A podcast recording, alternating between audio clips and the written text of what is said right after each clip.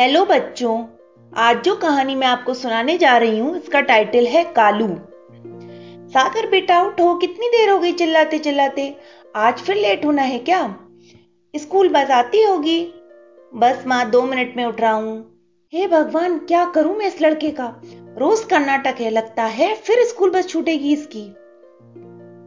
माँ की बातें सुनकर खींचता हुआ सागर उठा और बाथरूम में घुस गया। तैयार होकर बैग टांगा और माँ के सामने आ खड़ा हुआ। माँ रोज की तरह रसोई में व्यस्त थी। सागर को देख खुश होते हुए बोली, अरे मेरा राजा बेटा, तैयार हो गया? ले तेरा टिफ़िन और पूरा खत्म करके आना। सागर एर्थ क्लास में पढ़ता है। पढ़ाई में शुरू से ही होशियार है, लेकिन साथ ही थोड़ा शरारती भी है। कहते हैं, इकलौते बच्चे ज़्यादा लड़ पर पाकर थोड़े शैतान भी हो जाते हैं। सागर के पापा एक छोटी सी फैक्ट्री में नौकरी करते हैं, लेकिन उन्होंने हमेशा अपनी हैसियत से बढ़कर बेटे को रखा है, इसलिए उसको अजमेर के एक बड़े स्कूल में पढ़ा रहे हैं। सागर बस्ता लिए नुक्कड़ पर आखड़ा हुआ। कुछ ही समय में स्कूल बस आ गई। जैसे ही बस रुकी, उसके दोस्तों ने उसे आवाज़ दी। सागर बस में सबसे पीछे वाली खिड़की वाली सीट पर जा बैठा, जहाँ दोस्त उसका इंतज़ार कर रहे थे। बस रोज की तरह ही बच्चों को लेते हुए अपने निर्धारित रास्तों से गुजर रही थी। जैसे ही घंटाघर चौराहे के पास से निकलने लगी, सागर बस की खिड़की से मुँह बाहर निकाल कर चिल्लाया, बिल्ली ने मारा पंजा, मोटा कालू गंजा! यह सुनते ही चौराहे पर बरगद के पेड़ के नीचे चाट पकौड़ी का ठेला लगाने वाला कालू गुस्से में खींचता हुआ बच्चों को मुँह चढ़ाने लगा। उसको देखकर सब हंसने लगे। आज की ही बात नहीं है यह। पिछले तीन साल से यह सिलसिला जारी है। बस जब भी चौराहे से गुजरती, सागर खिड़की से चिल्लाता, कालू उसको देखकर मुँह बिगाड़ता, हाथ से मारने का इशारा करता। कभी कभी ठेले पर पड़ा हुआ बड़ा चमचा भी हवा में लहराता। उसकी इन हरकतों को देखकर बस के सारे बच्चे हंसने लगते। कालू नाम का ही कालू नहीं था। वह रूप रंग में भी नाम के ही अनुरूप था। क्या जाने उसकी पैदाइश पर घर वालों ने उसके रंग को देखते हुए ही उसका यह नाम रखा हो। साथ ही वह शरीर से मोटा भी था। छोटा कद, मोटी सी तोंद और सिर पर गिनती के बाल। धूप में उसका सिर दूर से ही चमक उठता था। लेकिन उसको अपने रंग रूप से शिकायत नहीं थी, ना ही अपने नाम से। बल्कि इसके उलट उसे अपना नाम बहुत प्रिय था। यही कारण था कि उसने अपने ठेले पर लिखवा रखा था। कालू चाट भंडार। पूरे शहर में उसके जितनी बढ़िया चाट पकौड़ी कहीं नहीं मिलती थी।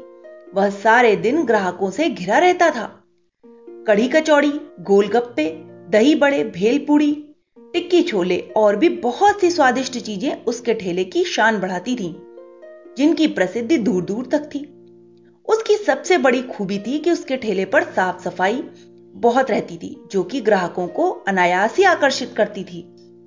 सागर के घर पर भी जब भी चाट पकौड़ी की फरमाइश होती तो वह कालू के यहाँ से ही आती थी। ज़ाहिर है, वहाँ से खरीदारी के लिए सागर कभी खुद नहीं जाता, जिसका कारण उसके पापा कभी समझ नहीं पाते थे। कालू शरीर से जैसा भी हो, दिल का बहुत साफ़ था। बच्चों के सामने खींच दिखाना, उन्हें चढ़ाना जैसे उसकी दिनचर्या का हिस्सा बन गया था। जब कभी स्कूल की छुट्टी होती तो उसको ऐसा लगता जैसे दिन कुछ खाली खाली सा गुजरा हो। समय इसी तरह बीत रहा था। बस का रोज गुजरना, सागर का चिल्लाना, कालू का मुँह बिगाड़ना और बच्चों के ठहाके। अब यह सब सामान्य सी बात हो गई थी। चौराहे के दूसरे ठेले और दुकान वाले अब इस बात पर ज़्यादा ध्यान नहीं देते थे, लेकिन कालू को तो जैसे स्कूल बस का इंतज़ार ही रहता था। सागर ने दसवीं कक्षा पिचासी प्रतिशत अंकों से पास कर ली। ग्यारहवीं में उसने विज्ञान विषय लिया। क्योंकि वह आगे मेडिकल की पढ़ाई कर डॉक्टर बनना चाहता था, जो उसके माँ बाप का भी सपना था। अब वह अपनी पढ़ाई को लेकर और ज़्यादा गंभीर हो गया था। लेकिन सुबह बस में से उसका कालू को देखकर बिल्ली ने मारा पंजा, मोटा कालू गंजा कहना बंद ना हुआ। उसको भी इतने सालों में कालू से एक लगाव हो गया था। यह वह भी जानता था कि अगर कालू वास्तव में कभी गुस्सा हुआ तो वह कभी भी बस को रुकवा कर उससे लड़ने आ सकता था। या स्कूल जाकर उसकी शिकायत कर सकता था, जो उसने इतने वर्षों में नहीं की थी। दिन दिन कर महीने निकल गए, महीने महीने कर साल। बारहवीं में सागर ने बोर्ड में टॉप किया। पापा के एक दोस्त के सुझाने पर सभी ने निर्णय लिया कि सागर को मेडिकल प्रवेश परीक्षा की कोचिंग के लिए कोटा जाना चाहिए। अपने इकलौते बेटे को दूसरे शहर भेजने का निर्णय करना हालाँकि आसान न था। लेकिन यह जानते हुए कि यह उनके भविष्य के लिए ज़रूरी है। माँ पापा ने उसको कोटा भेजने का मन बना लिया। बेटा मेरे एक मित्र कोटा में हैं। वे तुम्हें रहने की व्यवस्था कर देंगे। हम रविवार को दिन की ट्रेन से निकलेंगे। पापा की आवाज़ में बेटे से दूर होने का दर्द साफ़ छलक रहा था। ठीक है मैं अपनी तैयारी कर लेता हूँ। सागर ने बिना नज़रें मिलाए औपचारिक जवाब दिया। रविवार को पापा चौराहे से ऑटो ले आए।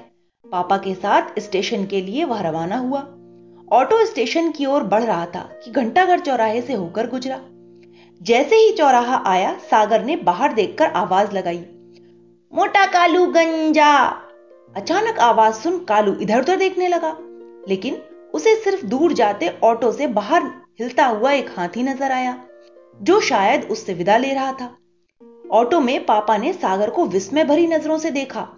तो वह बस इतना ही बोला, कुछ नहीं पापा, वह एक दोस्त दिख गया था।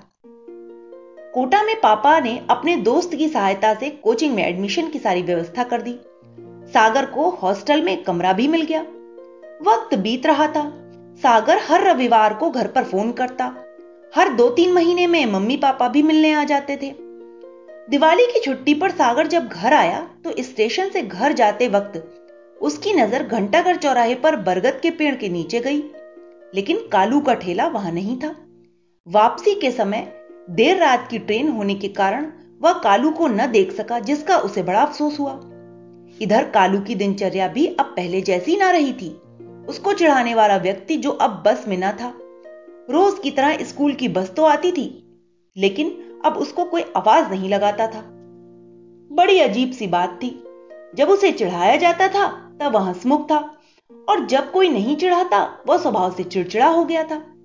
ग्राहकों से भी छोटी छोटी बातों पर झगड़ा कर लेता। उसका धंधा भी अब पहले जैसा ना रहा।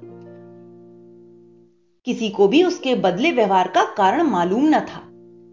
समय भी अपनी गति से बीत रहा था। उधर सागर की कोचिंग पूरी हुई, प्रवेश परीक्षा भी हुई और जैसा कि सबको आशा थी, उसने जयपुर के अच्छे मेडिकल कॉलेज में अपनी जगह सुनिश्चित कर ली थी। एक बार फिर देर रात की ट्रेन से सागर अपने घर आया। आज घर पर रिश्तेदारों और दोस्तों के बधाई देने आने का सिलसिला दिन भर चलता रहा। अगले दिन सागर ने पापा से कालू की कढ़ी कचौड़ी की फरमाइश की तो घर वालों को बड़ा आश्चर्य हुआ और यह आश्चर्य तब और बढ़ गया जब उसने खुद पापा के साथ जाकर लाने की इच्छा जताई। स्कूटर के पीछे बैठ सागर पहुँच गया, घंटाघर। दूर से कालू के ठेले पर नज़र गई तो वह अपने काम में कुछ बेमन से लगा जान पड़ा। जैसे ही स्कूटर ठेले के पास पहुँचा, सागर की आवाज़ में, बिल्ली ने मारा पंजा, कालू सुनते ही ज़ोर से चिल्लाया। मोटा कालू गंजा! वो सागर की अचानक सामने से आती हुई आवाज़ और सागर को देखकर रोमांचित हो उठा। सागर पहले कुछ संकोच में था कि आज कालू पक्का उसको मारेगा, पीटेगा, या कुछ भला बुरा कहेगा। वह उस सब के लिए तैयार भी था। जैसे ही कालू उसकी ओर लपका, वह कुछ पीछे होने या बचने का प्रयास करता। उससे पहले ही कालू ने उसको कसकर अपनी बाहों में जकड़ लिया और रोना शुरू कर दिया। पापा और आसपास के लोग कुछ समझ ही ना सके कि यह क्या हो रहा है। वे सब कालू को रोते बिलकते देख आश्चर्य कर रहे थे। एक साल से भी अधिक समय बाद आज कालू दोबारा अंदर से एक ऊर्जा से भर उठा था। उसे पुनः सामान्य होने में कुछ समय लगा। फिर उसने सागर से हालचाल पूछे। इतने दिन दूर रहने का कारण जाना और उसकी सफलता की उसे बधाई भी दी। फिर खाने की बहुत सारी चीज़ें तैयार करके एक थैले में सागर के पापा को पकड़ा दी। जो अब तक वहाँ खड़े हुए मानो कृष्ण और सुदामा के मिलन का दृश्य देख रहे थे। पापा के बहुत आग्रह पर भी कालू ने पैसे नहीं लिए कालू से सागर ने इस आश्वासन के साथ विदा ली कि अब जब भी कभी शहर आएगा तो मिलने ज़रूर आएगा। तीन दिन जयपुर जाने की तैयारी में बीत गए। माँ पापा से विदा लेकर सागर ऑटो में बैठ स्टेशन के लिए रवाना हुआ। अब वह अपने को पहले से ज़्यादा परिपक्व महसूस कर रहा था। माँ पापा भी कुछ अधिक आश्वस्त हो गए थे। एक बार फिर घंटा घर पहुंचकर जैसे ही सागर ने ऑटो से बाहर मुँह निकाला तो कालू के ठेले पर लगे हुए नए बोर्ड पर नज़र पड़ी, जिसे पढ़कर सागर के मुँह से निकलने वाली आवाज़ बीच में ही दब गई। बोर्ड पर लिखा था, मोटा कालू, गंजा चाट भंडार। तो बच्चों, ये थी आज की कहानी कालू की। इस कहानी से हमें यही शिक्षा मिलती है कि रूप रंग कभी भी व्यक्ति के जीवन में मायने नहीं रखता। उसका व्यवहार, उसका आत्मसम्मान सबसे बड़ा होता है। Okay bye.